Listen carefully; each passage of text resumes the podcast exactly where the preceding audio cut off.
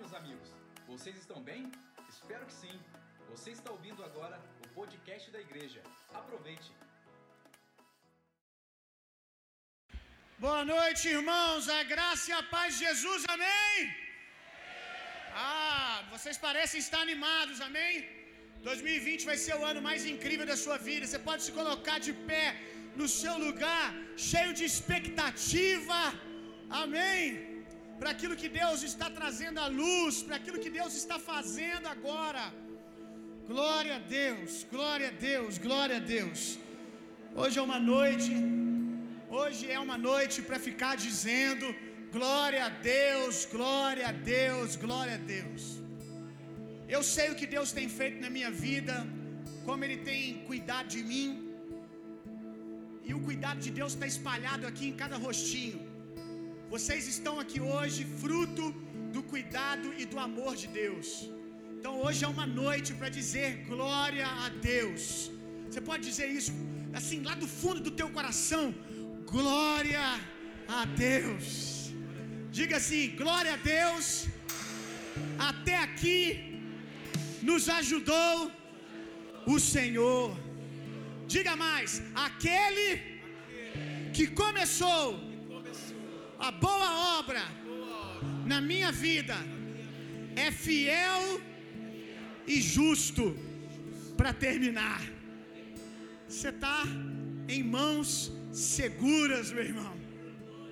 A Bíblia diz que Ele tem o meu nome e o seu nome escrito na palma da mão dele. Às vezes a gente diz assim: Ó, oh, Fulano está na mão de Fulano. E às vezes você diz: Misericórdia caiu na mão da pessoa errada. Mas eu quero te dizer que quando eu digo para você que você está nas mãos, nas palmas das mãos de Deus, isso é uma ótima notícia. Você caiu na mão certa, meu irmão. Diga para quem está do seu lado: você caiu nas mãos de Deus. Aleluia. Abra sua Bíblia comigo com muita alegria no Salmo, Salmo 126.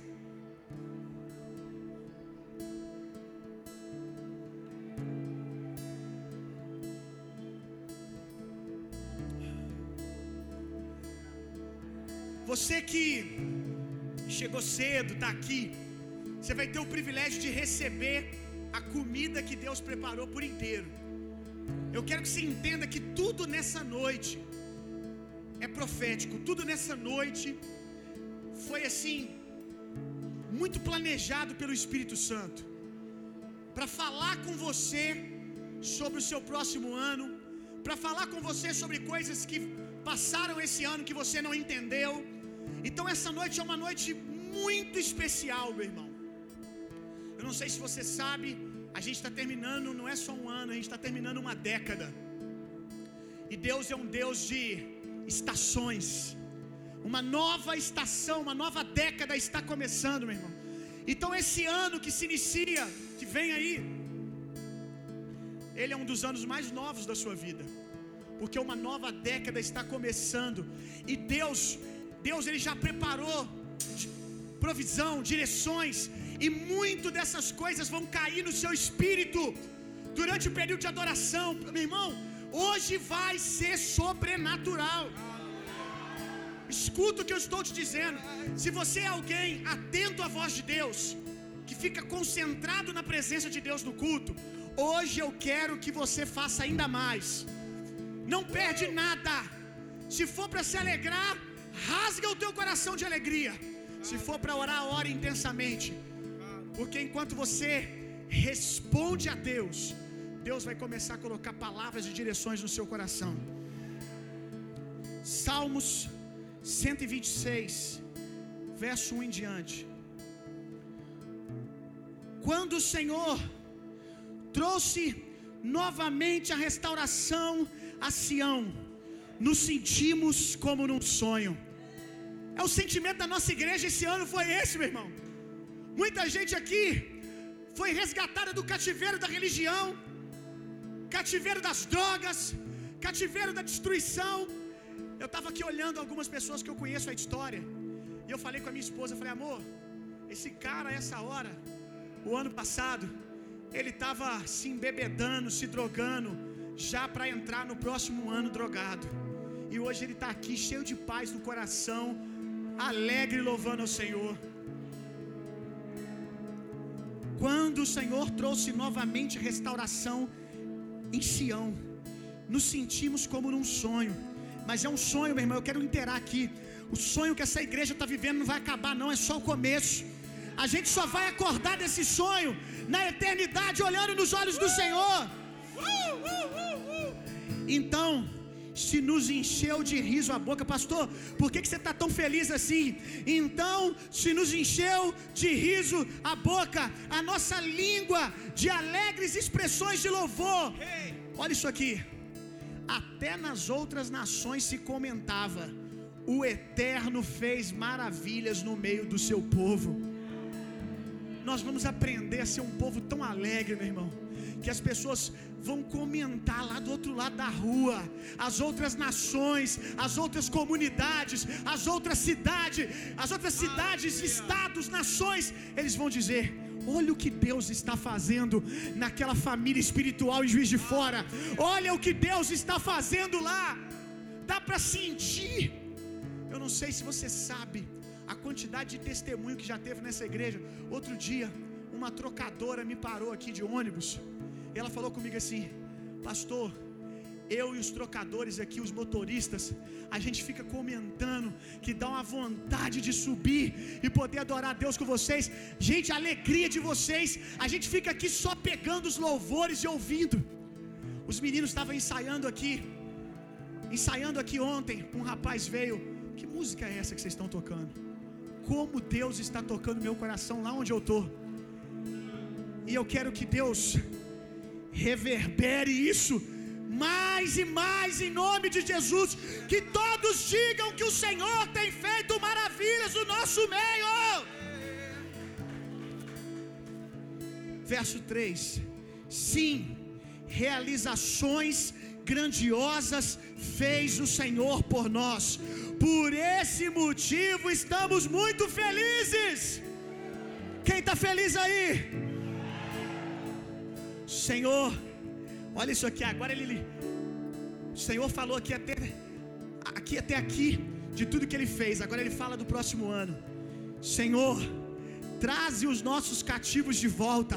Senhor, nós oramos por quem se perdeu, nós oramos por quem caiu nesse ano, por quem fraquejou, nós oramos pelos aprisionados dessa cidade, pelo órfão, pela viúva, nós oramos pelo viciado, nós oramos, Senhor, por aqueles que estão presos nas garras, nas garras da religião, nós oramos por cada um que ainda está preso nessa cidade, que ainda está cativo. Traga-os até nós em nome de Jesus. Amém, meu irmão. Assim como enche o leito dos ribeiros no deserto do Negueb. Os que em lágrimas semeiam, acho que está falando de você. Eu não sei você, mas eu comecei esse ano chorando, meu irmão. Vou falar mais daqui a pouco. Foi muita pressão, meu irmão. Os que semeiam com lágrimas, em júbilo. Sabe o que é júbilo? Uma alegria que explode, uma alegria contagiante. Em júbilo colherão. Se você chegou até aqui chorando, eu quero liberar uma palavra na sua vida em oração. Em nome de Jesus, começou o tempo da colheita.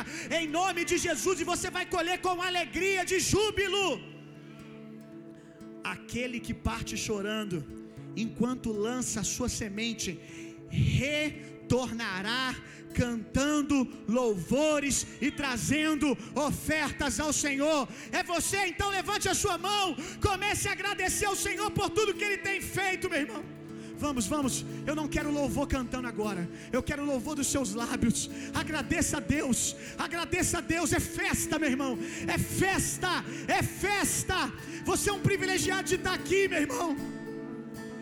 E você vai levar notícia dessa noite para as pessoas os muitos irmãos que viajaram, que não puderam vir porque tiveram que ficar com suas famílias por seus motivos particulares, você vai levar para eles.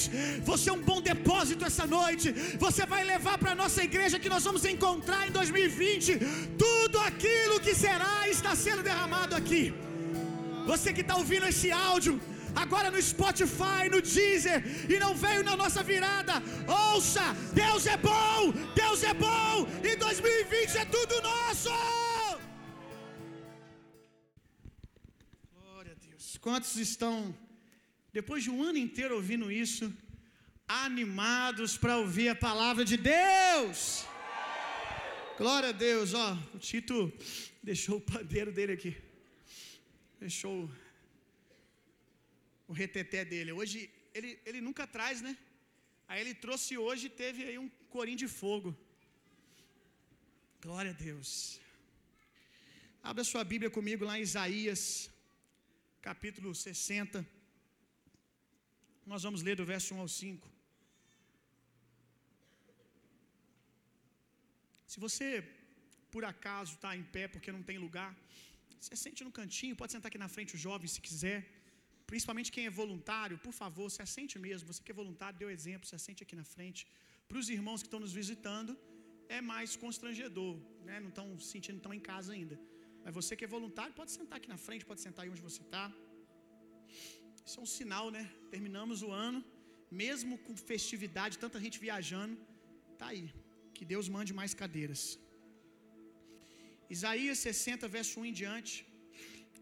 Eu não tenho muito costume de fazer isso, mas não tenho problema com isso, de com recompartilhar uma palavra que eu ouvi de outro homem de Deus. Muita coisa que eu ensino aqui é fruto, sim, de coisas que eu vou aprendendo com outros homens de Deus, mais com aquilo que Deus está me, tá me dando, está compartilhando comigo. E eu ministro para você aqui semanalmente durante todo o ano. Mas hoje eu quero compartilhar uma palavra que eu ouvi, fui ministrado. Uma palavra do Bill Johnson. Eu não tenho dúvidas que Deus vai colocar algumas coisas específicas para nós. Enquanto eu estava preparando o esboço, ouvindo a mensagem dele, Deus já foi me pontuando algumas coisas que é para nossa igreja. O tema dessa mensagem, o tema da mensagem já é diferente da mensagem dele.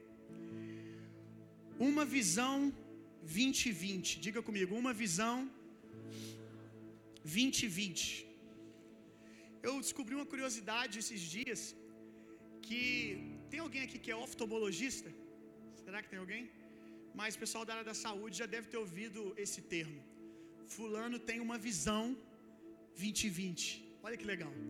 É um termo muito comum nos Estados Unidos, mas muita gente que é da área da saúde já ouviu esse termo. Se você foi fazer um exame oftalmológico, você pode ter ouvido esse termo. Uma visão 2020. O que é uma visão 2020? Existe uma escala de visão, né, que vai determinando qual é o nível de visão, de saúde que essa pessoa enxerga. E uma visão 2020 é o máximo. Uma visão 2020 é uma visão plena, é alguém que enxerga perfeitamente. E a minha expectativa para hoje é que Deus te deu uma visão equivalente ao nosso próximo ano. Uma visão 2020. Que Deus alinhe e cure a sua visão, porque eu já ensinei aqui que você enxerga o mundo não a partir dos seus olhos naturais, mas você enxerga o mundo a partir da sua perspectiva, da maneira que você enxerga, pelos olhos do seu coração. E eu quero que você tenha uma visão 2020, um coração puro, para você enxergar todo mundo de maneira pura, para que Deus possa usar você de maneira, sabe, livre, assim, fluindo. A Bíblia diz que do nosso coração fluem rios de águas vivas. Eu quero que você tenha um coração 2020. Amém? Um coração capaz de enxergar como Jesus enxerga. E talvez, durante esse ano, a, a sua visão foi, foi machucada. Eu não vou nem pedir para levantar a mão, porque eu acho que vai ser a maioria. Quem foi machucado no coração no ano de 2020? Quem se frustrou? Quem gerou expectativa em alguém e a pessoa te frustrou? Quem aqui depositou expectativa num projeto, num negócio e não fluiu do jeito que você queria? Meu irmão, segura aí que essa noite vai sacudir você, meu irmão. Você vai sair daqui com a visão alinhadinha, a visão do teu coração.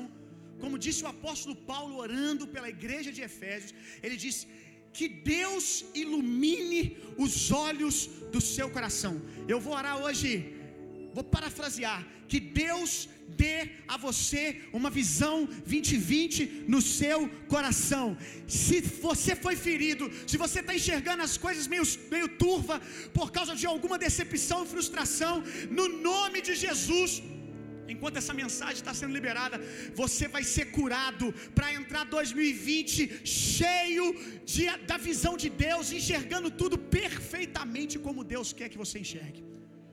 Você não vai passar 2020 enxergando ele a partir de 2019, ou então feridas que você está carregando de, de 2000. Hoje é o ano de você ser resetado. A virada, aliás, essa virada é para você ser resetado. Amém? Isaías 60, verso 1 em diante. Põe-te em pé, levanta-te. Às vezes eu, eu podia ficar só na Bíblia, meu irmão. Eu sonho um dia que eu vou poder chegar para vocês e falar assim: gente, esse texto é tão forte eu não vou pregar. Não. Vocês aprenderem a absorver a força da palavra de Deus. Olha isso. Põe-te em pé, levanta-te.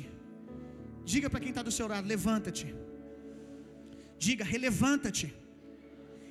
Resplandece, porque a tua luz é chegada. Olha aí os olhos do seu coração sendo iluminados, curados. A tua luz é chegada e a glória do Senhor raia sobre ti. Em verdade, as trevas, a gente sabe disso, as trevas cobrem a terra, a escuridão envolve todas as nações, mas sobre ti, sobre nós, os filhos de Deus, levanta-te a face do Senhor, e a sua glória aparece sobre vocês. A mesma palavra que a gente liberou no início do culto as nações caminharão na tua luz, e os reis no clarão do teu sol nascente. Ergue os olhos em torno e vê, Todo, todos eles se reúnem e vêm de longe, as tuas filhas vêm carregadas nos braços.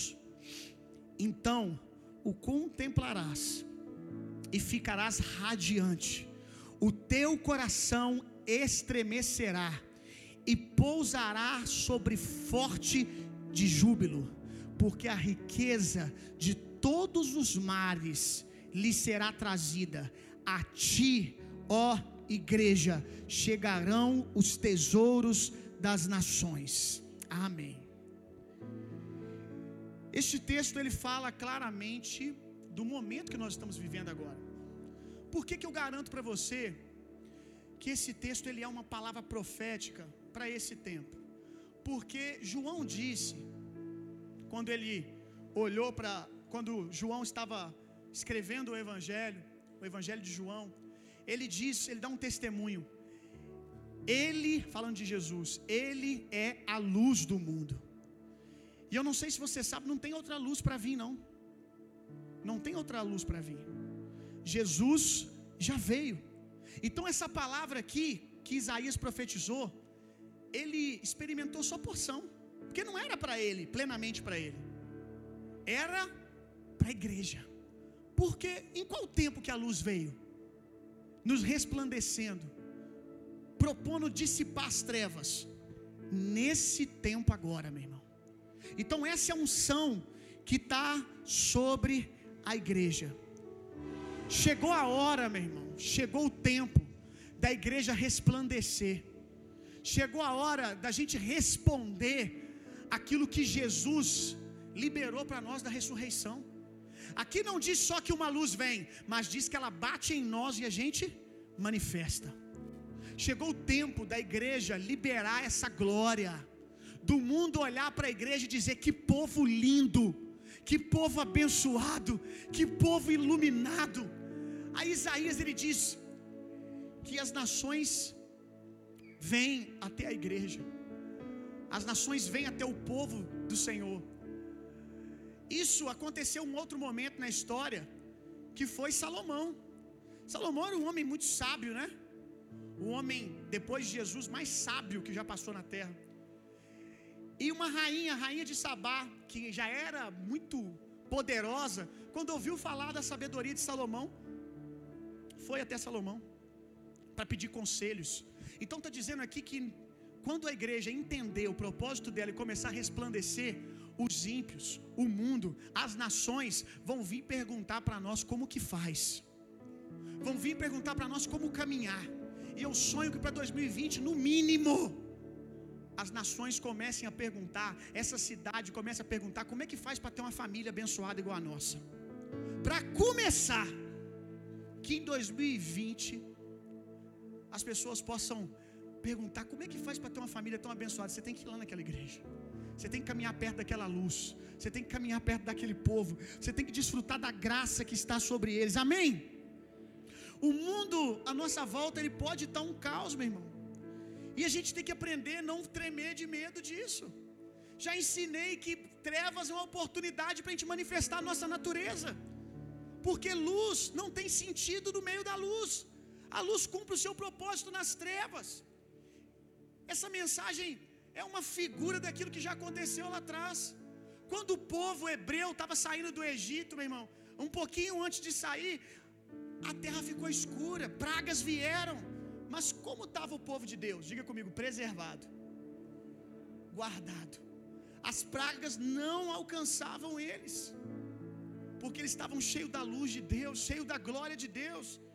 E é essa estação que a gente está vivendo, e você tem que entrar 2020 sem medo de escuridão, sem medo de desafio. Meu Deus, o povo de Deus não pode ser tão frouxo assim.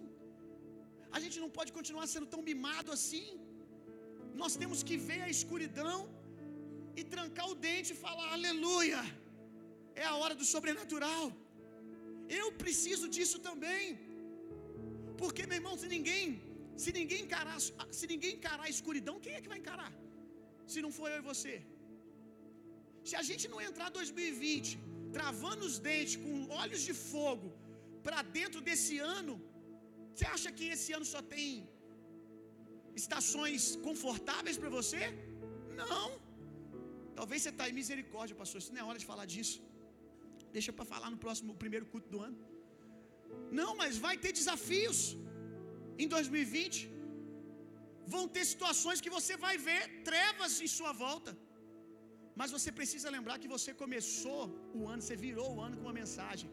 Você tem graça suficiente para dissipar essa escuridão.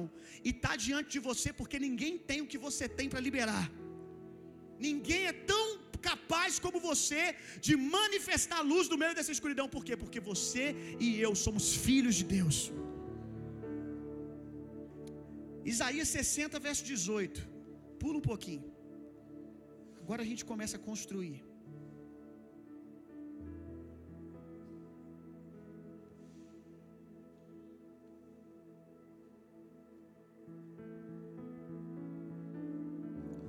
Parte B do versículo. Diga comigo, aos teus muros. Diga comigo, aos teus muros chamarás salvação, e aos teus portões louvor. Olha o que Isaías está dizendo, que vão falar da igreja. Como é a igreja? A igreja é propriedade de Deus, é edifício de Deus, e esse edifício ele tem muros, que é salvação, e ele tem portas, que é louvor. Ninguém aqui pode ser salvo na força do próprio braço. Salvação é a parte de Deus. Diga comigo, salvação é parte de Deus. É graça de Deus. Salvação é a parte que Deus faz na edificação da igreja. Zacarias, abre aí, Zacarias capítulo 2, verso 5. E o seu muro será como uma tocha que queima, um muro em chamas. Então, salvação, olha isso aqui. A gente está construindo algo aqui. Salvação, Isaías, ele diz que os muros da cidade de Deus é salvação. Aí Zacarias diz que esses muros são de fogo. Uau, olha isso, que loucura. Os muros são de fogo. Lembra que eu já ensinei para você que salvação, a palavra no original é sozo. O que, que é sozo? Meu Deus, tem gente que até hoje está achando que sozo que salvação é perdão de pecados, é muito mais que isso, é um pacote de bênçãos. E nesse pacote tem o que? Proteção.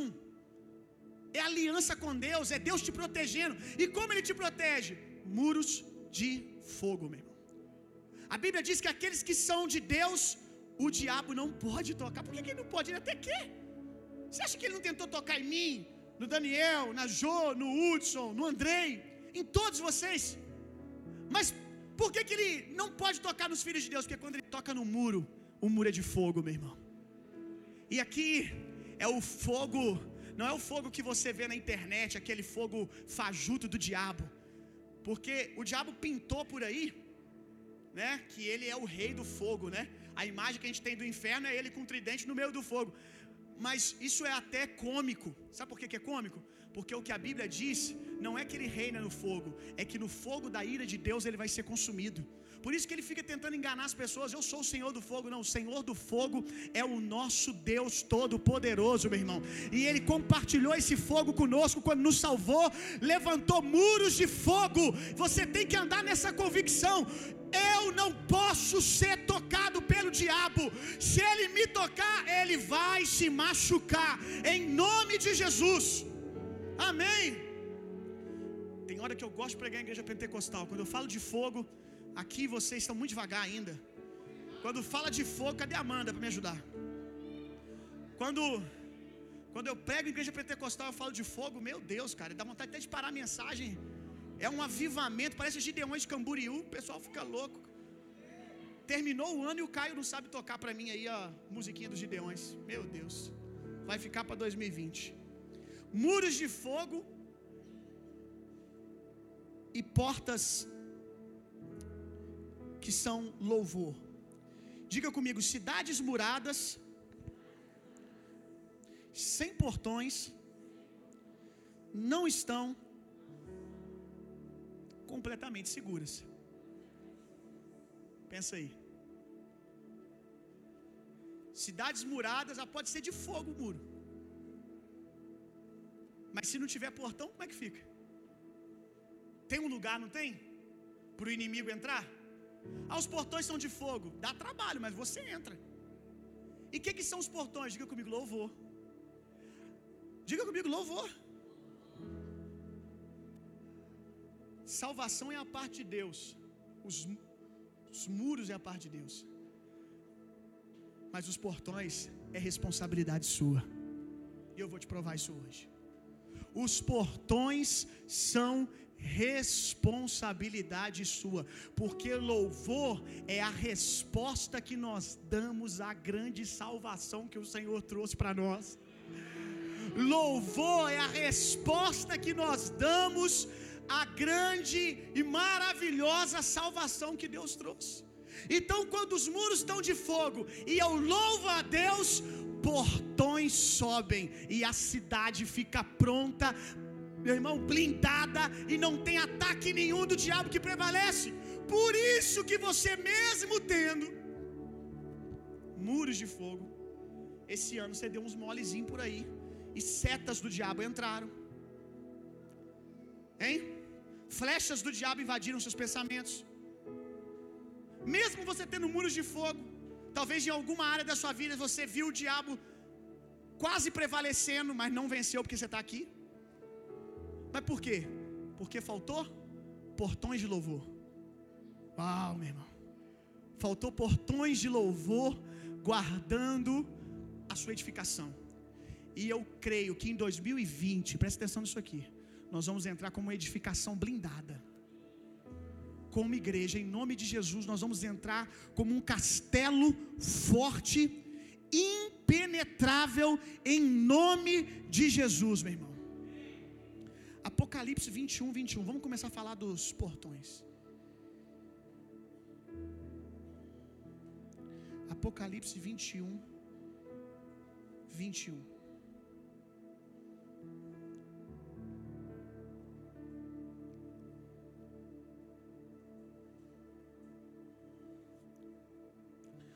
Olha isso aqui. Falando de como é tabernáculo de Deus, como é o templo de Deus na eternidade. Que nós somos figura disso, amém? Nós somos tabernáculo de Deus. Os doze portões, olha o que que João viu. Ai, Jesus, me mostra coisas assim esse ano, em nome de Jesus. Me dá essa visão 2020 de João. Os doze portões eram doze pérolas, e cada um dos portões constituído a partir de uma só pérola. Vamos continuar lendo só para a gente pegar o contexto? E a rua principal da cidade era de ouro puro. Ouro puro, meu irmão. Dinheiro é tão importante. Abre um parênteses aqui. Dinheiro é tão importante que no céu a gente pisa nele. Tá entendendo? E você deixando dinheiro governar você. No céu a gente anda sobre riquezas. E a rua principal da cidade era ouro puro, reluzente, como um vidro límpido. Mas o que, que ele diz dos portões, Caio? Ele diz que os portões que nós já aprendemos que são portões de louvor são como são, são como não? Ele usa a expressão que são de pérola. Quando eu ouvi isso aqui, meu irmão, eu, a minha mente, eu, eu lembro que eu voltei o estudo umas três, quatro vezes. Pérolas são formadas a partir de irritação. Depois você dá uma estudada. Pérolas são formadas sobre pressão. Uma pérola nasce depois de um período de irritação, meu irmão. Quantas pérolas foram formadas desse portão no seu ano de 2019? Olha isso aqui. Pérolas formadas a partir de irritação. Então, os portões não são qualquer tipo de louvor. Os portões que guardam, Giovana, a, a, a, a cidade de Deus que nos guarda, não é qualquer tipo de louvor, não. Porque, meu irmão, louvar a Deus quando está tudo ótimo é importante, amém? Você deve louvar a Deus o tempo todo. Mas tem louvores que você faz em tempos de irritação. Louvar a Deus quando está todo mundo saudável. Louvar a Deus quando tem recurso. Louvar a Deus quando está tudo funcionando é importante e é bênção. Mas são louvores que você consegue prestar, que a Bíblia chama de sacrifícios de louvor. No tempo mais difícil da sua estação esse ano, se você conseguiu louvar a Deus, foi o tempo de maior fortificação da sua vida espiritual, meu irmão. Enquanto você, sem circunstâncias favoráveis, cantava a Deus, e vai fazer isso em 2020 também, louvava a Deus, debaixo de pressão, meu começo do ano, meu irmão, debaixo de irritação, né, amor? Debaixo de pressão, a gente não estamos com vontade, não dá, dá vontade de nem ir na igreja. Só com você que acontece algumas coisas assim que você fala assim: não quero ler a Bíblia, eu não quero orar. Com mais alguém aqui acontece isso? Que eu estou me sentindo pior dos pecadores, que vocês estão com a cara de supra-sumo da santidade, quarta pessoa da trindade. Mas eu acho que acontece com você também. Momentos difíceis que você louva a Deus porque você ama a Deus. E amor é uma decisão, é mais do que um sentimento. Aí você se lembra daquilo que ele já fez, da alegria da salvação, da onde o Senhor te tirou, das vitórias que ele já te deu. Aí você começa a parar de olhar para aquela pressão e com muita força você ergue os mãos, as mãos. Aí você vem para a igreja e louva a Deus. Você se tranca no seu quarto e chora, às vezes o louvor é só lágrima. Só lágrima e gaguejando. Sacrifício de louvor. É nessa hora que você está se tornando um homem e mulher de Deus maduro. Que você está sendo fortalecido, que as últimas brechas estão sendo fechadas. Ei, preste atenção aqui. Não dá para você impedir o diabo de atribular você, de trazer inquietações para você, mas dá para você usar a força que vem contra você, contra ele dá para você pegar a pressão que ele está trazendo, às vezes nem é o diabo, são as circunstâncias da vida, dá para você pegar isso que vem contra você e se fortalecer mais ainda. Já viu João Bobo? Que de bobo não tem nada? Já viu como é que é um João Bobo? Bum! Você chuta ele, se você não ficar esperto, dá na tua cara, meu irmão. Hein? Aquilo não é brinquedo de criança, não, gente. Vamos dar pro Tito, não. Só se for um piquititinho. Porque eu vejo vídeo na internet, a criança empurra, volta, pum, no pau do nariz o menino. João bobo de bobo não tem nada. que, que o João Bobo faz? Presta atenção nisso aqui. Ih, meu irmão, a gente já foi para muito mais longe da mensagem que eu ouvi, graças a Deus, está fluindo. O João Bobo, quando você empurra ele, na mesma força que você lança, ele volta contra você. 2020 vai ser assim, em nome de Jesus. Quando a vida, as dificuldades, o diabo, quem quer que seja, vier trazer pressões sobre você, você está aprendendo hoje a fazer desse momento um momento de crescimento espiritual para você. Você vai louvar a Deus, mesmo sem vontade, você vai cantar o Senhor, porque você está sendo fortalecido. Amém? Grandes coisas, meu irmão, estão para acontecer na nossa igreja. Uh, você não viu nada ainda, meu amigão. Deus ainda vai continuar te escandalizando. Que a graça de Deus é assim, um lugar que está debaixo do favor de Deus, meu irmão. Que está confiando que o fundamento é Jesus. Não é eu, não é o Caio, não é o Wallace, não é ninguém, que o fundamento é Jesus, meu irmão. A gente fica escandalizado. A gente fica assim, meu Deus, que loucura. Vai ser assim em 2020. Mas toda vez que Deus está fazendo algo, já ensinei isso. O diabo vem com contra-ataque, vem com tentativa de nos distrair, de nos tirar do foco.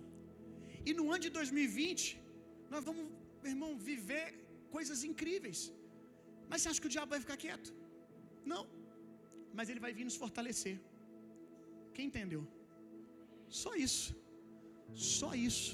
Você tem que aprender a guardar os seus portões, gente. Vocês falam de menos e falam demais. Para para pensar. Falam de menos aquilo que tinha que falar e fala demais o que não tinha que falar. Você tem que aprender a guardar os seus portões. Você tem que começar a construir portões com a sua boca, com as suas palavras. O que, que você tem falado? O que, que você tem construído diante de você? A Bíblia diz que nós comemos do fruto dos nossos lábios. Por isso que eu falei que, esse, que desde o início nós estamos louvando a Deus aqui, liberando palavra para quê? Para você construir, para você criar. Eu não gosto do mundo que eu estou hoje, constrói outro. Eu não gosto da vida que eu tenho hoje, constrói outra.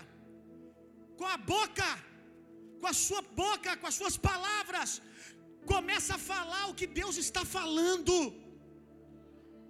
Para de falar o que as circunstâncias estão gritando, você está engolindo corda do diabo. Para de falar o que você vê, fala o que você crê.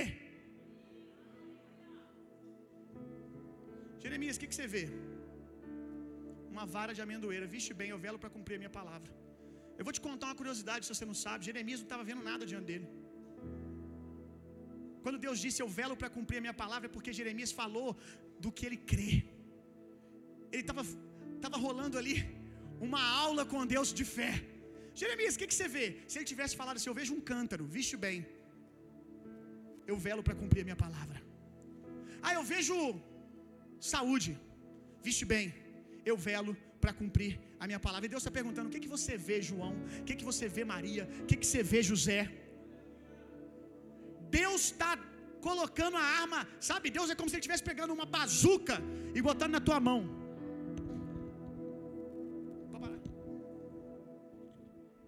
Atira aí, meu irmão. Está carregada. E Deus está falando para você: atira. Atira. Eu te dei munição. Mas você é mais que vencedor, é você que vai pisar no diabo. Vamos, dá o um tiro, fala, fala, porque eu velo para cumprir a minha palavra. Fala a família que você quer ter em 2020. Fala a saúde que você quer desfrutar. E quando essa saúde não aparecer e vir circunstâncias ruins, construa muros de louvor, de sacrifícios de louvor, meu irmão. Fala. Se você fosse esperto, você já estava falando. Se você fosse Jeremias, Jeremias já, tinha, já falou, a vara de amendoeira já apareceu, ele já está vivendo o ministério dele você está aí parado. Tempo, vou te dar 10 segundos, fala. Fala. Olha como é que vocês são tímidos. Meu Deus, gente, eu estou pregando para você um tempão, vocês ainda estão tímidos. Não é essa igreja que Deus nos chamou, não é isso que está aí dentro de você, não. Nós não temos espírito de timidez, nós temos espírito de ousadia. E 2020 vai ser desse jeito. Fala, meu irmão. Fala que tipo de família que você quer. Libera uma palavra aí, meu filho. Libera uma palavra sobre a sua saúde. Libera uma palavra sobre os seus filhos. Libera uma palavra sobre as suas finanças. Libera uma palavra, meu irmão, sobre o seu chamado. Libera uma palavra sobre o juiz de fora. Libera uma palavra sobre o seu ministério. Eu não sei, mas Deus está dizendo amém.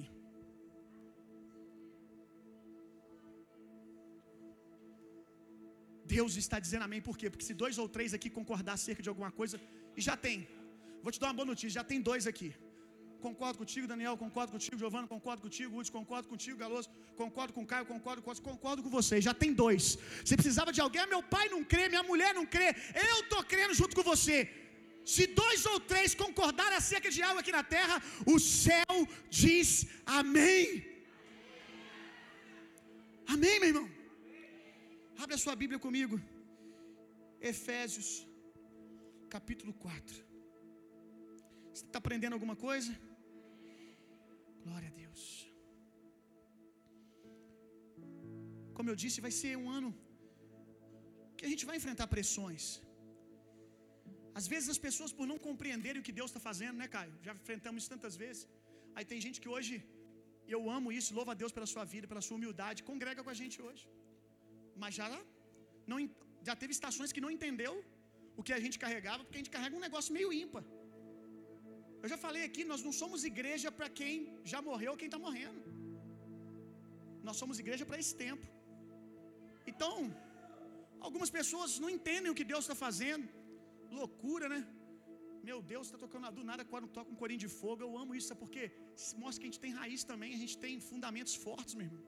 Nós não desprezamos o que os nossos pais, meu irmão, a igreja brasileira deve muito ao pentecostalismo e tem gente batendo neles por aí. Deve muito ao pentecostalismo. E nós honramos o legado desses homens, os primeiros missionários da Assembleia de Deus que chegaram aqui, amém? Aquela tia do coque que você nem sabe orou por você, e você está aqui hoje desfrutando da oração dela. Mas a gente precisa responder a Deus não a expectativa até dessas pessoas. Você acha que eu já não frustrei pessoas que eu amo para poder responder a Deus?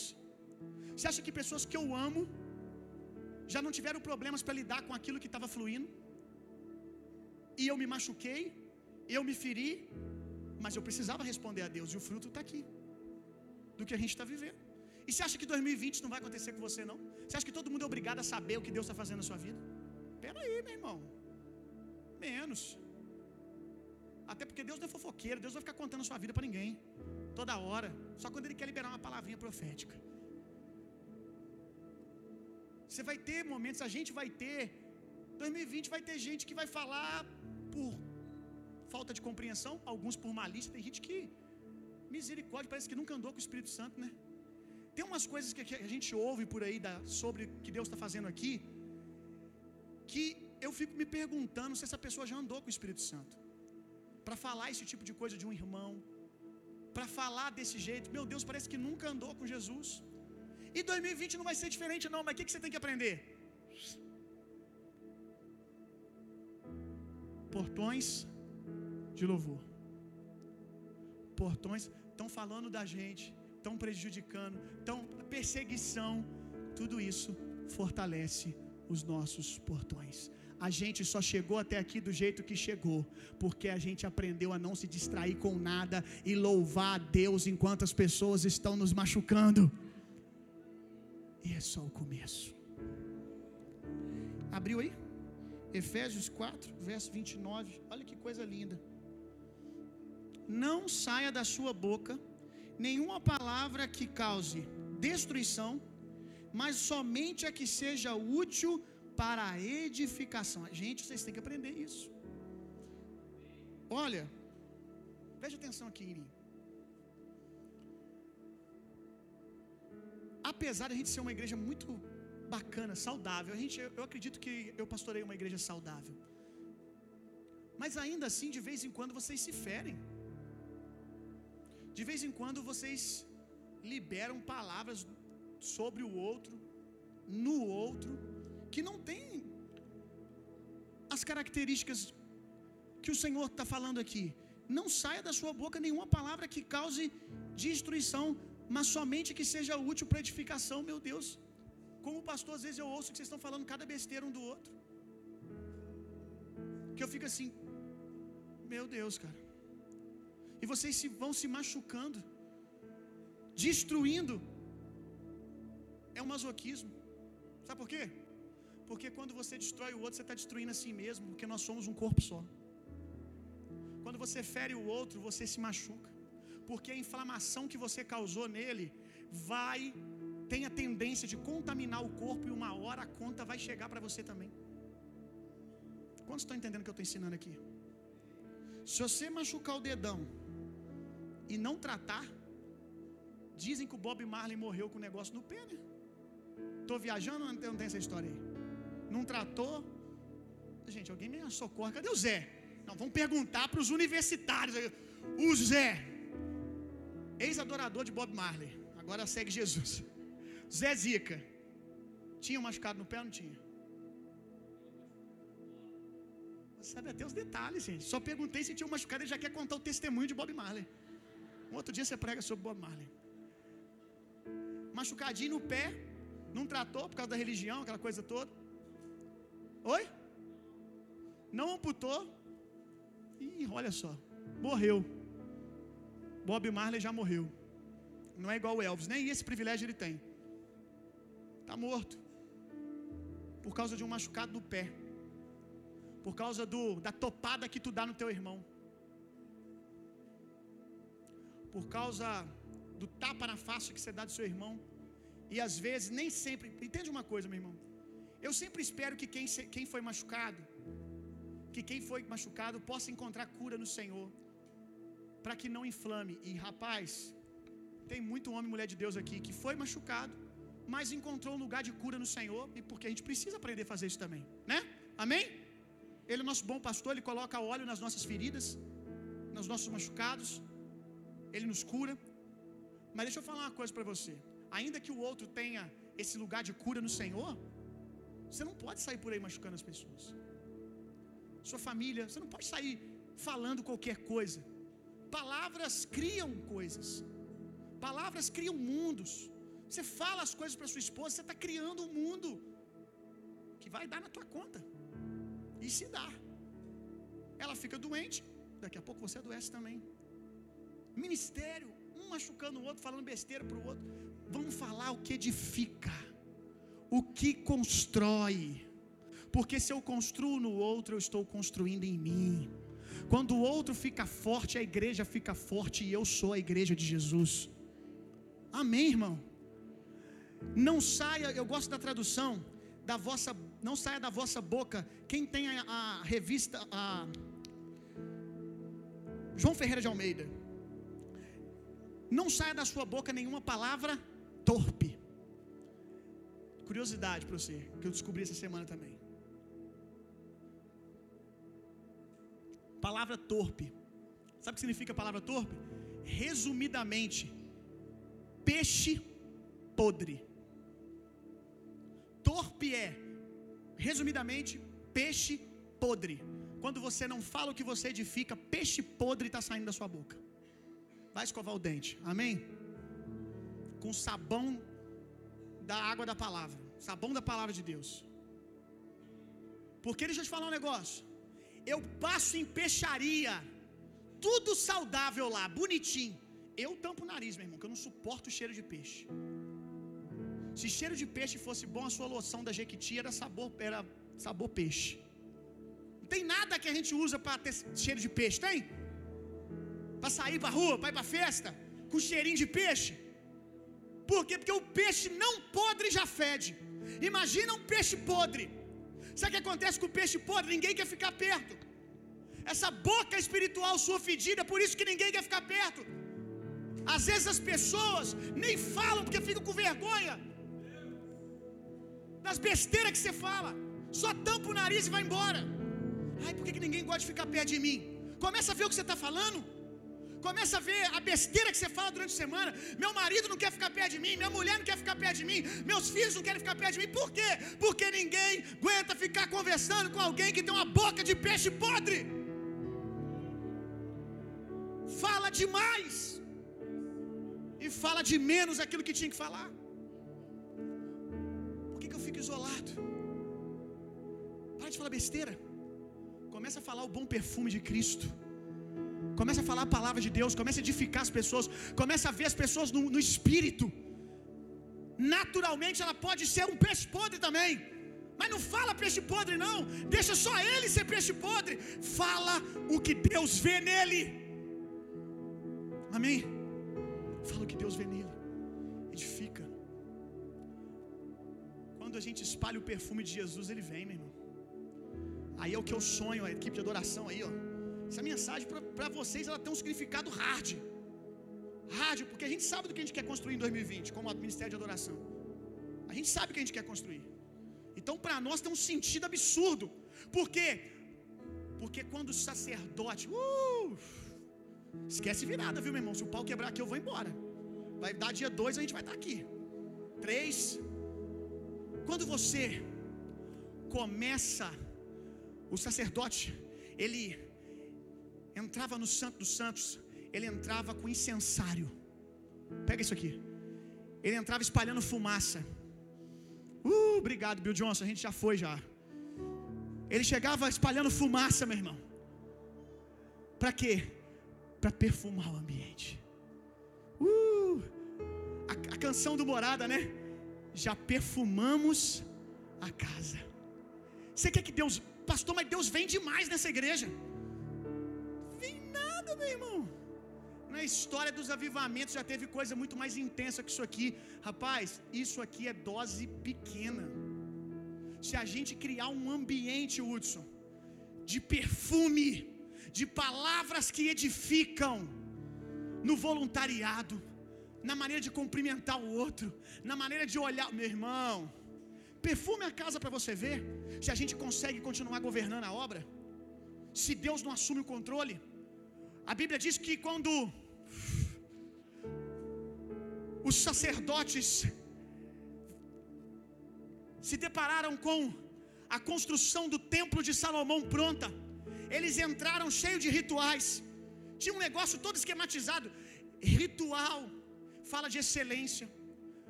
Preparar as músicas é importante, ter os rituais é importante porque isso tudo expressa louvor. Excelência expressa louvor e convida Deus. Aí eles prepararam tudo bonitinho. Essa festa aqui, eu preparei meia-noite, está virando. Não sei se vai dar. A gente preparou tudo bonitinho, meu irmão. Mas aí quando você libera o incensário, a Bíblia diz que eles foram liberando o incensário, e a fumaça cobriu o templo. Quando a fumaça cobriu o templo, o templo, a Bíblia diz que a glória de Deus começou a se manifestar de maneira tal que eles perderam o controle e não conseguiram permanecer com seus rituais. Existem algumas religiosidades nossas que Deus quer quebrar em 2020, meu irmão. Não pense você que você está totalmente limpo de religiosidade, não. Que tem coisas que Deus quer quebrar em 2020. Uh! Eu estou empolgado. Tem que falar certo. Tem que falar certo. Espalhar perfume é um convite ao nosso amado. Você vai para cantar e você vê o pega não pega de Salomão e a, e a amada dele. Rapaz, o livro de cantares tinha que ser só para quem é casado. Para quem sabe o que está rolando ali, meu irmão. Por isso que Deus não tem problema com sexo, ele deixou até na Bíblia. Cantares, o pau tá quebrando ali, meu irmão. É um amor, uma paixão, só que nós sabemos que aquilo ali também é figura de Cristo e a igreja. E o que, que a amada disse? Já entrei, uh, já entrei no meu quarto, na minha recâmara, e já espalhei os perfumes, meu amado. Eu tô só te esperando. Eu entrei no secreto, no secreto do meu quarto, e eu liberei palavras. Eu falei certo. Eu liberei palavras, eu liberei louvor, até em tempo de sacrifício. Aí, quando o amado sente o perfume, ele diz: já estou indo ao seu encontro, amada minha. Eu quero, eu creio, meu irmão, que a gente já está ouvindo no mundo espiritual. O Senhor dizer: Eu já estou indo ao encontro de vocês em 2020. Eu quero mais visitação da presença de Deus, meu irmão. Eu quero mais visitação, eu preciso de mais perfume. Libera perfume, meu irmão. Libera perfume. Libera perfume. Salmos 22.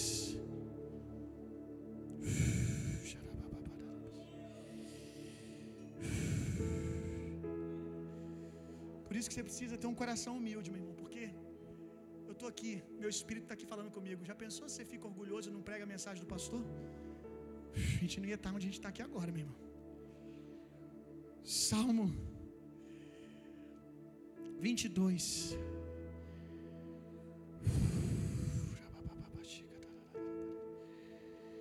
Salmo 22, verso 3. Tu, tu, contudo, és santo, és rei e habita no meio dos louvores do seu povo. Onde Deus habita? Onde Deus habita? Quem habita na sua murmuração, se é Deus que habita nos louvores? Quem habita nas suas palavras torpes? Não, não sonha, não, meu irmão. Ou é um ou é o outro. Sem poesia. Sem poesia. Quem habita no meio dos louvores? O Senhor. Pensa tudo que é contrário de louvor. Imagina quem você está estabelecendo o trono na sua casa. Quem você está convidando para fazer parte da sua empresa, como funcionário falando mal do seu patrão, como funcionário falando mal dos colegas de trabalho. Quem que você que é o crente que deve carregar a glória? Amém? Você deve carregar glória para dentro dos lugares. Aí você, ao invés de entoar louvores no seu ambiente de trabalho, na faculdade, você fala mal das pessoas, você critica as pessoas, você murmura, você reclama. Quem está habitando no meio disso? Salmos 100, verso 4. Entrei por suas, olha isso aqui, entrei por suas portas com ações de graças, e em seus átrios com hinos de adoração. Exaltai-o, bendizei o seu santo nome. Na presença de quem eu entro louvando?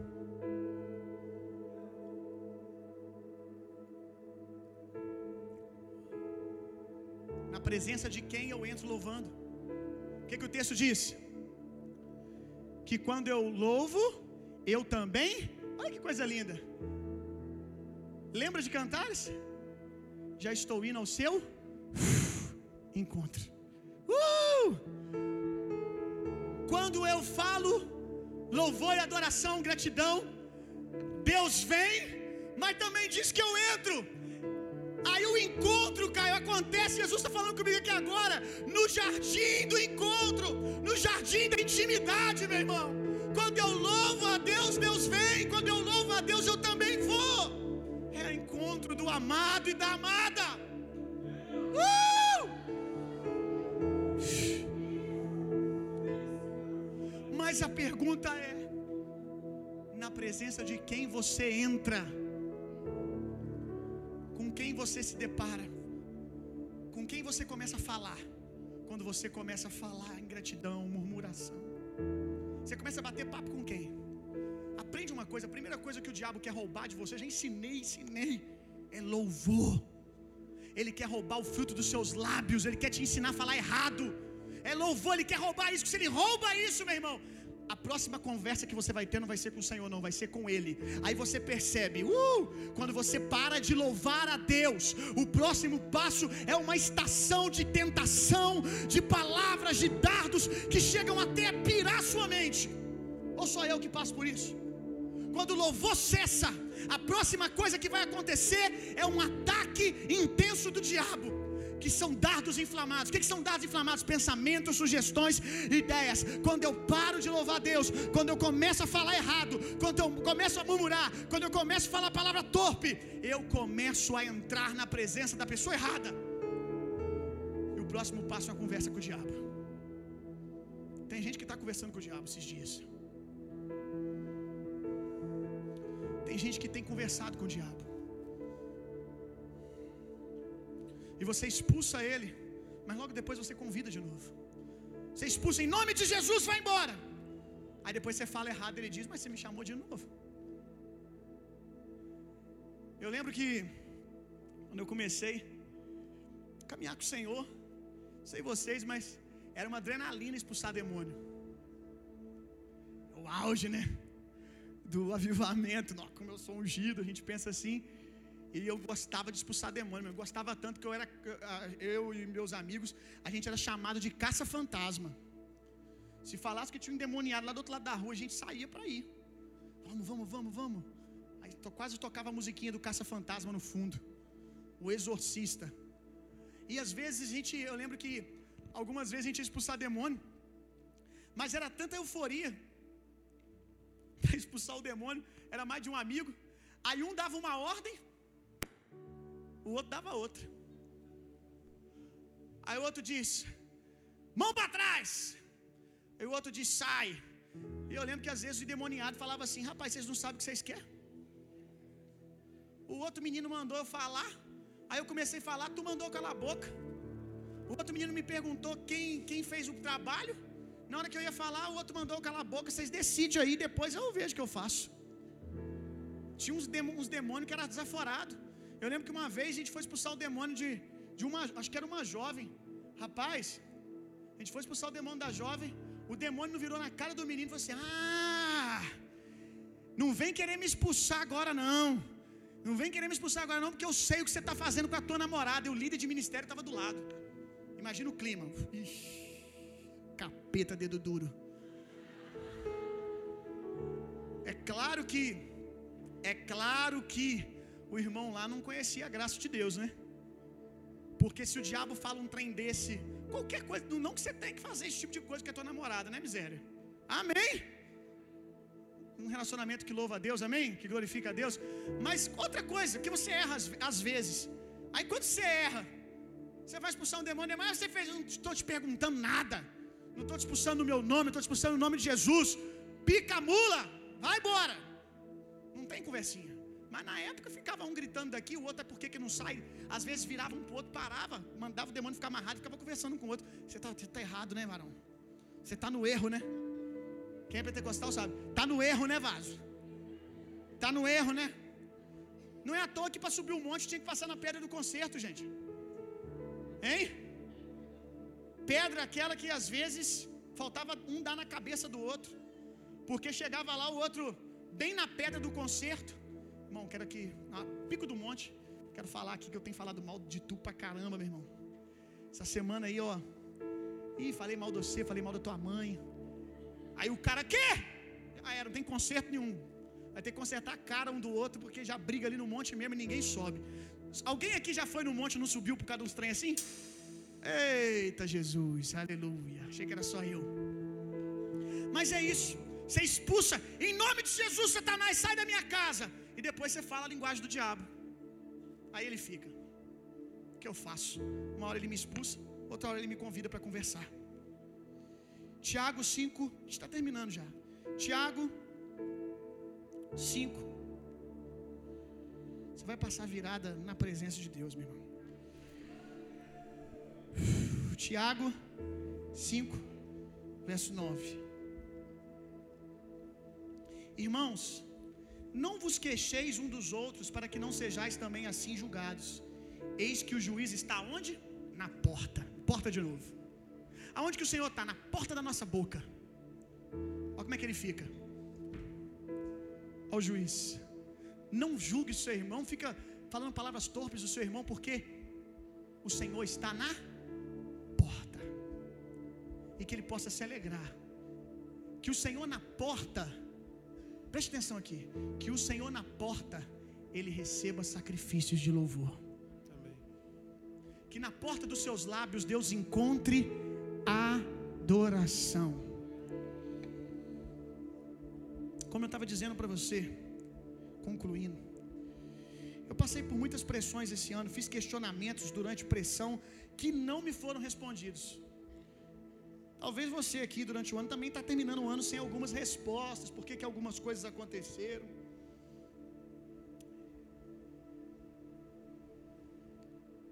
Mas eu tive que, no meio de, da confusão das minhas emoções, por não ter as respostas que eu queria, por não entender sobre pressão, eu tive que decidir.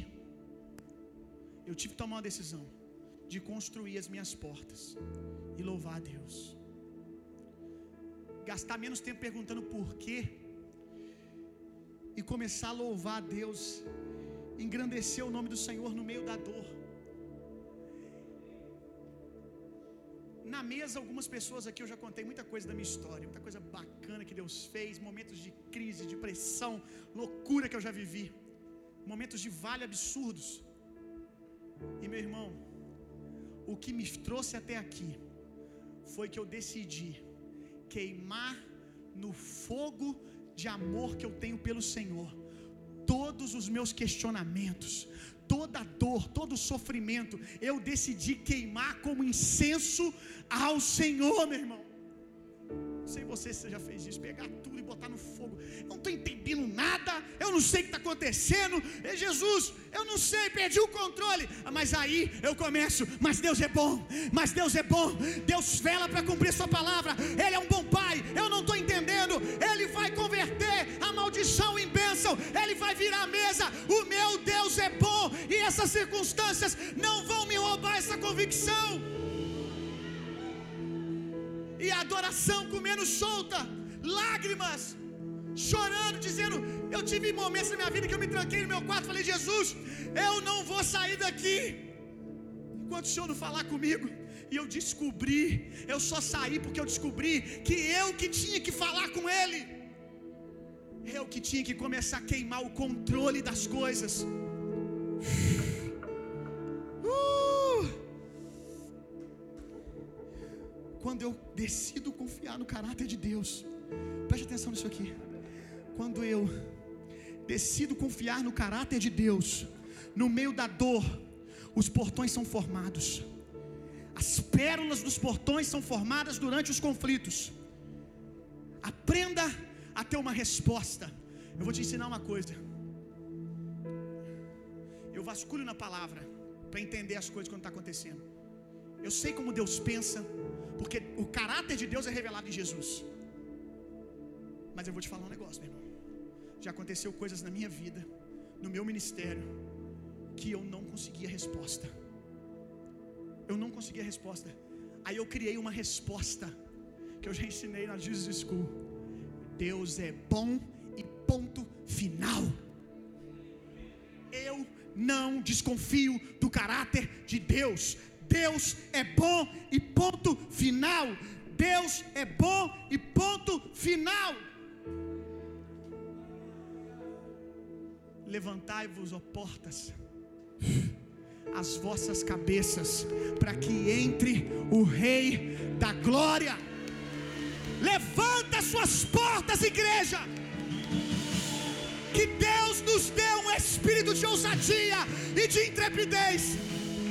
Que, como a igreja de Atos, que no meio da perseguição disse: no meio da perseguição, Jesus só o sobrenatural, só cura mais, só salva mais. Precisa parar a perseguição, não, Jesus. Só acrescenta mais graça, só acrescenta mais da tua presença. Uh! Levantai-vos, ó portas eternas, para que entre o Rei da Glória. Quem é esse? O Rei da Glória, o Senhor dos Exércitos, aquele que não perde uma batalha. Aquele que não perde uma batalha. Sai do controle e adora a Deus. Porque quando Jesus chega, Ele é aquele que não perde uma batalha. Chora babadara bababaxê. Uh!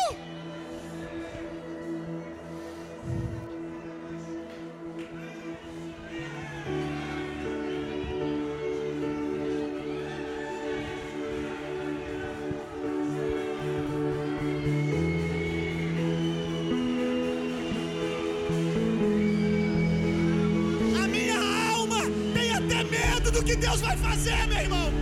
A minha alma tem até medo do que Deus vai fazer. Porque Ele está no controle. Uh!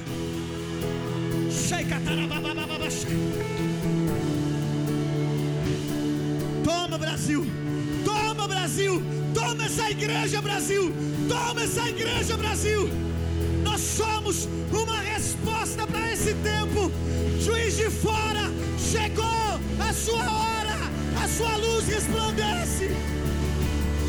Sheikatarabababashe.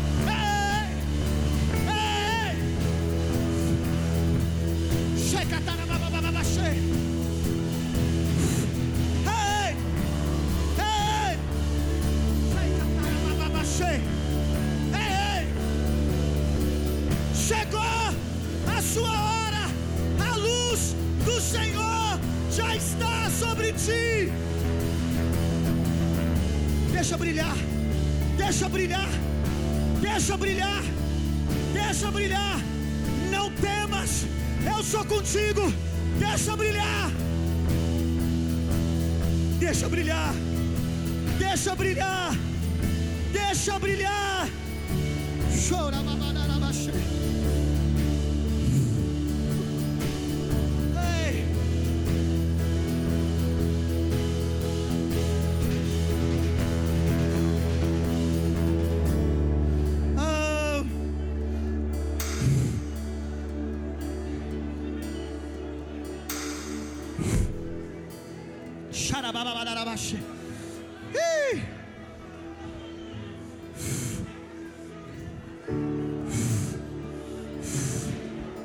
É, chegou a nossa hora, juiz de fora, em nome de Jesus, solta fogo, juiz de fora, comemora, porque chegou a sua hora.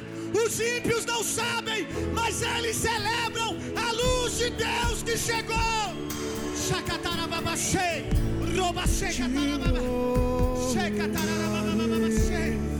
Ei, segura só um pouco. Uh! Salmos 50. Não precisa abrir. Eu leio para você. Salmo 50, verso 15. Responda a Deus, meu irmão. Que noite, meu irmão. Que noite. Eu vivi para esse para ver esse dia. Eu vivi para viver esse momento. Responda a Deus. Eu não sei o que você vai fazer não. Você precisa levantar um memorial. Responda a Deus aí, meu irmão. Olha isso aqui. Invoca-me no dia do perigo, e eu te louvarei, te livrarei. Invoca-me no dia do perigo, e eu te livrarei, e tu me darás a glória. Me invoca no dia do perigo, diz o Senhor. Eu te livrarei, e tu me darás a glória. Invoca-me. Olha só. Aqui não é invocar no dia bom. É no dia do perigo. É no dia do perigo. Ah.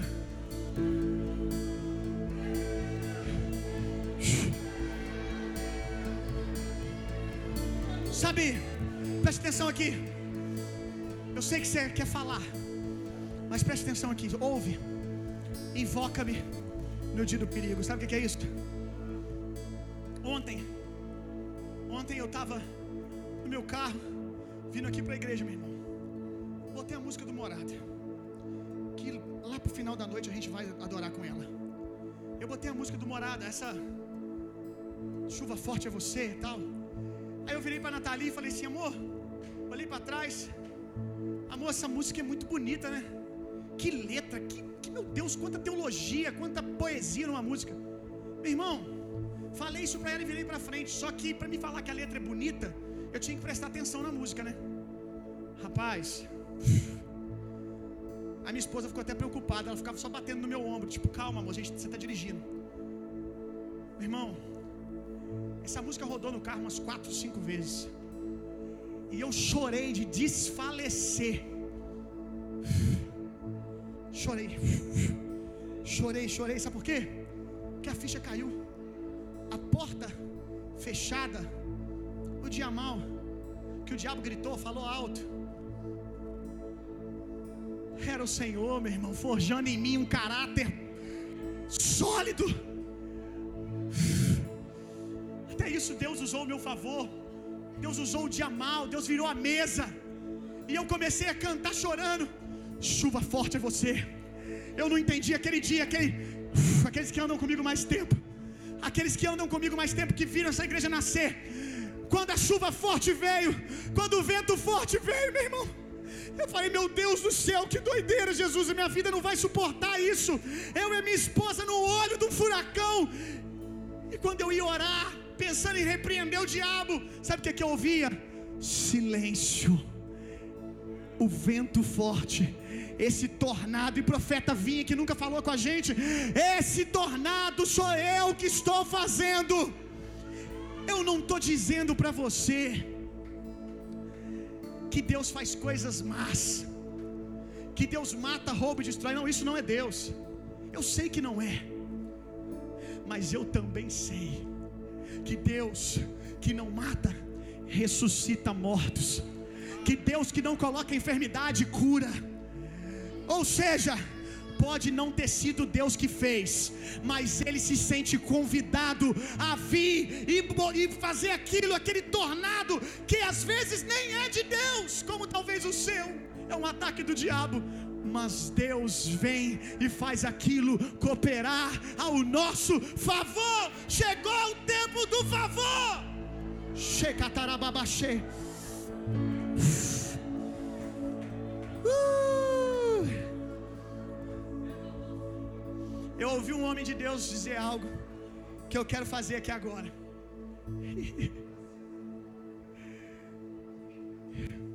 Eu ouvi um homem de Deus dizer assim, de vez em quando, vai te assustar primeiro. Eu ouvi um homem de Deus dizer assim: você tem que aprender de vez em quando, puxar uma cadeira para o diabo sentar. Vou, vou deixar você pensar primeiro. Um grande homem de Deus. Você tem que aprender de vez em quando puxar uma cadeira para o diabo sentar. Quando você ouve isso a primeira vez, você fala: Você serviu o diabo? Misericórdia, está repreendido. Mas a Bíblia diz: Prepara-me uma mesa na presença dos meus adversários. Sabe o que é você puxar uma cadeira para o diabo sentar?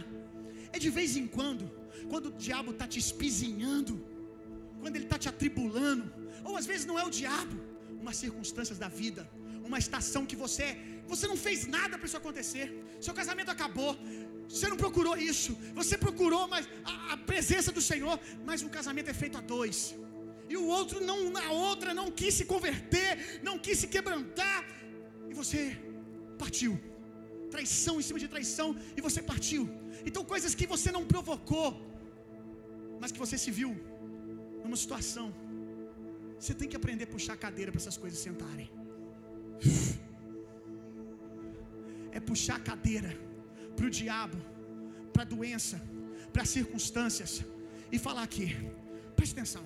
Vou botar uma cadeira aqui. Dá uma cadeira aí. Eu vou pegar duas cadeiras. Uh, você tem que às vezes entrar no seu secreto.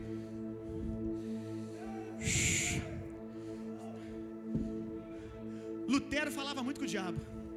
Ele é meio doido. Filme dele você vê isso. E eu descobri que eu não era tão doido porque eu também. Às vezes a minha esposa.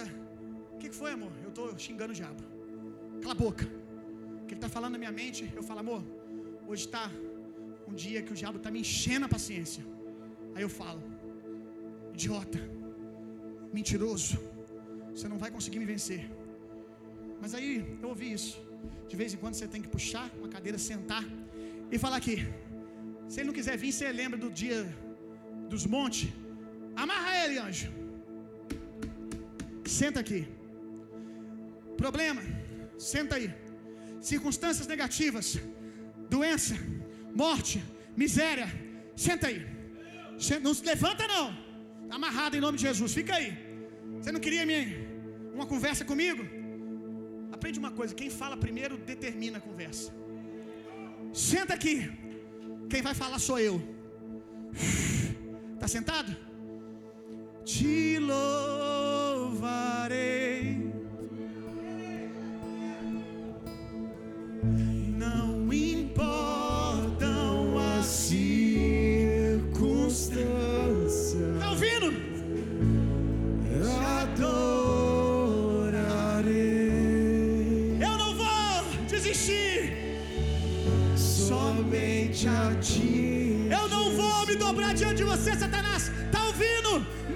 Você me oferecer vai me corromper. Te louvarei.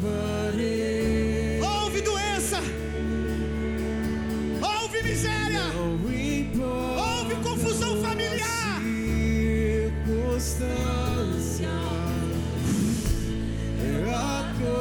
Contendas, discussões. Somente a ti. Te louvarei. A sua voz. Nada vai calar o nosso louvor esse ano. Te louvarei.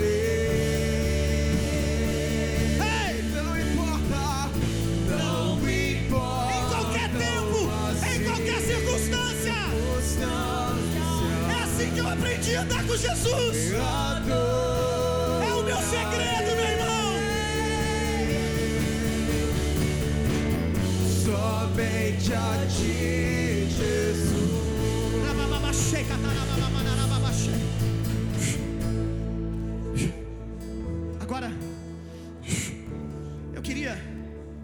Essa prática.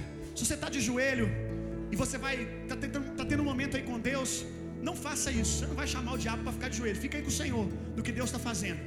Mas eu queria que você agora, você deve ter alguma coisa que te afrontou esse ano, que está te afrontando nessa virada ainda. Você vai sentar, ou você pode vir aqui na frente, sentar aqui na frente.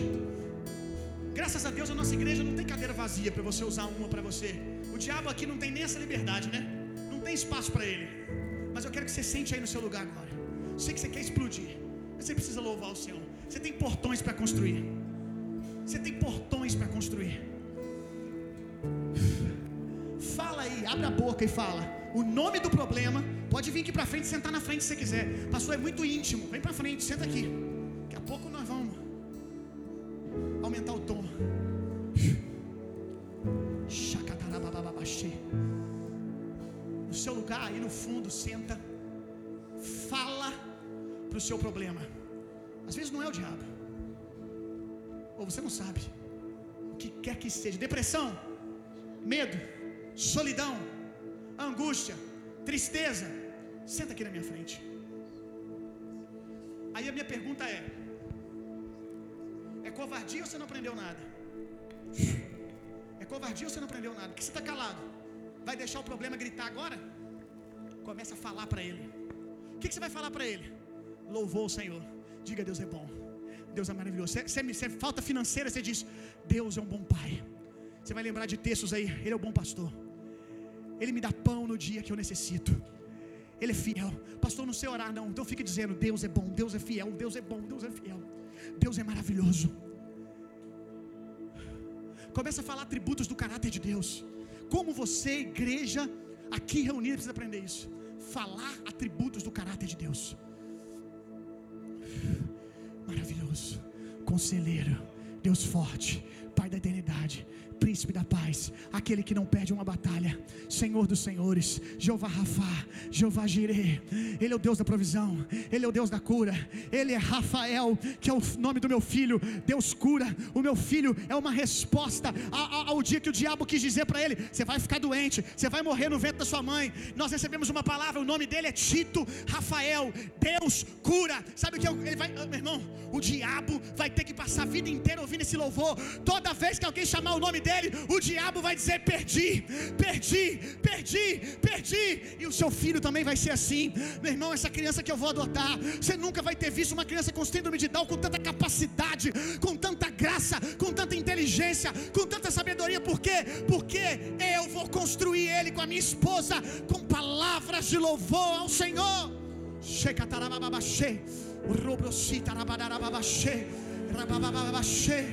Fala, não é para orar em línguas, não é para orar em línguas, é para orar com entendimento.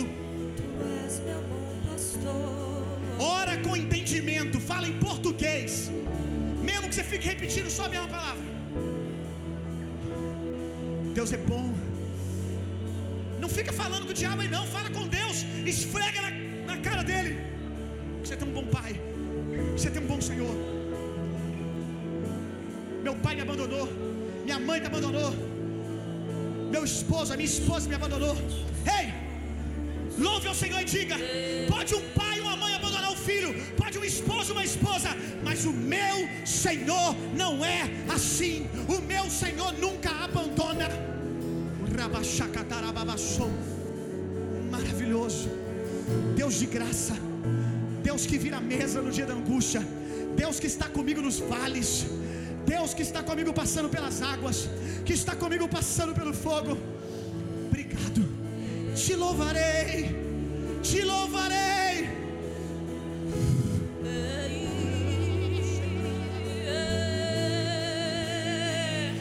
Contigo eu fecho os olhos e sem medo eu irei. Vem 2020, Tu és vem, meu bom pastor. vem 2020. Vale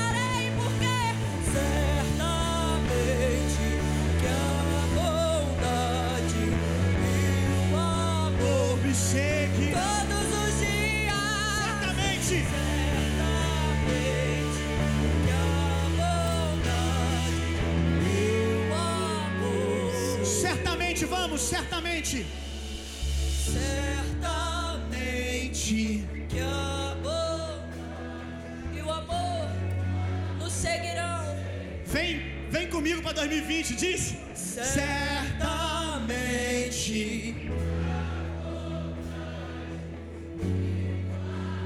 Vamos, vamos, vamos, mais, mais. Certamente. Certamente que a bondade e o amor. Certamente.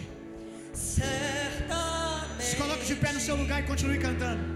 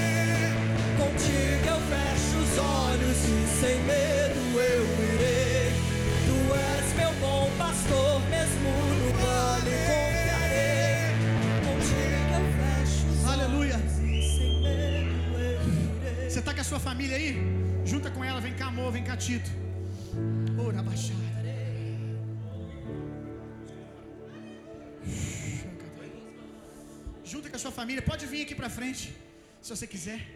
Vamos. Já virou, já virou. Vem aqui pra frente. Se você quiser com a sua família pro altar, não vai caber todo mundo, mas cabe você que chegar primeiro.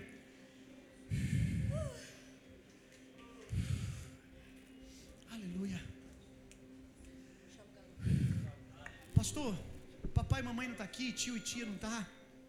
Problema não, meu irmão. Sua família espiritual tá. Se você tá vendo alguém sozinho, puxa essa pessoa e fala assim: "Ora com a gente aqui". Eu queria que ninguém, você vê alguém sozinho, é sua família agora. Começa a liberar a palavra de louvor sobre a sua família. No passado, no passado, como eu disse, eu estava com a mão na barriga da Nathalie, né, amor? E ela orando, ela liberando palavra como uma leoa, a gente ministrando na vida do Tito, e o resultado está aqui. A gente é uma prova para você que Deus é fiel, meu irmão. E Deus é Deus na tua vida também. Deus vira qualquer situação. Isso.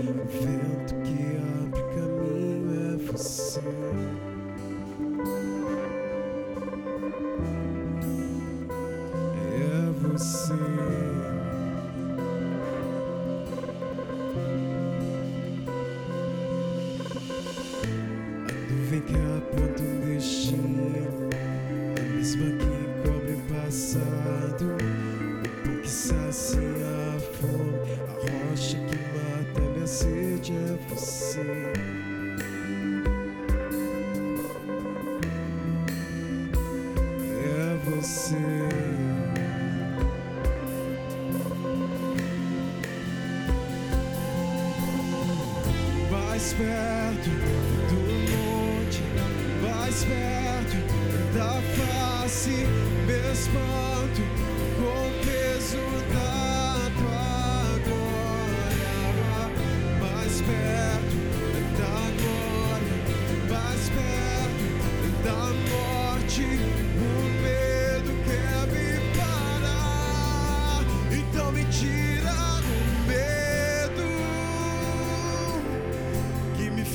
dizer Moisés, suba em meu lugar. Me faz entender que a tempestade é você, chuva forte é você, vento forte é você, e o que me faz tremer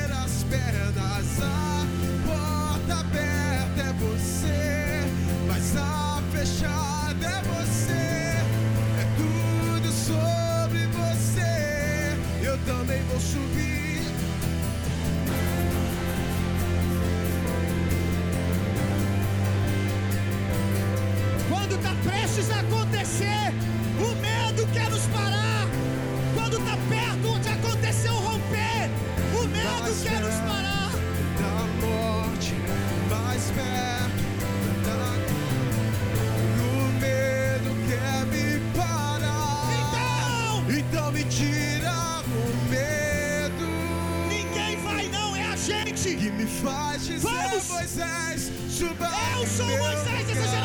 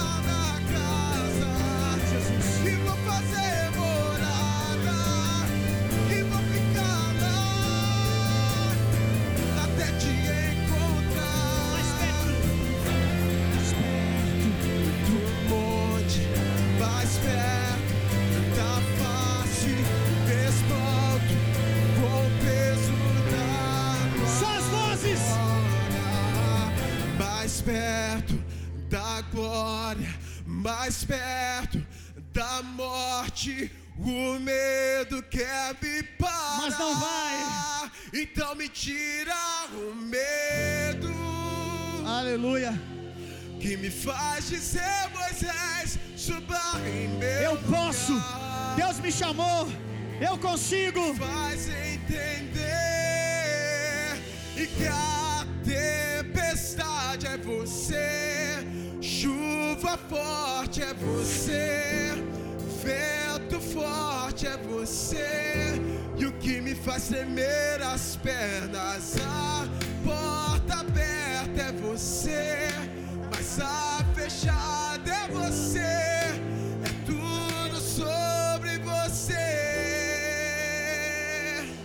Glória a Deus.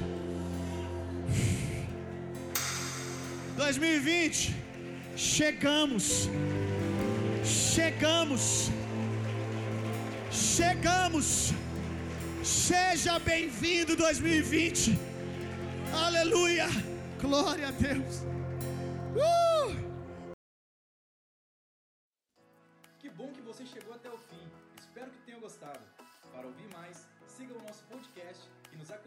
redes sociais.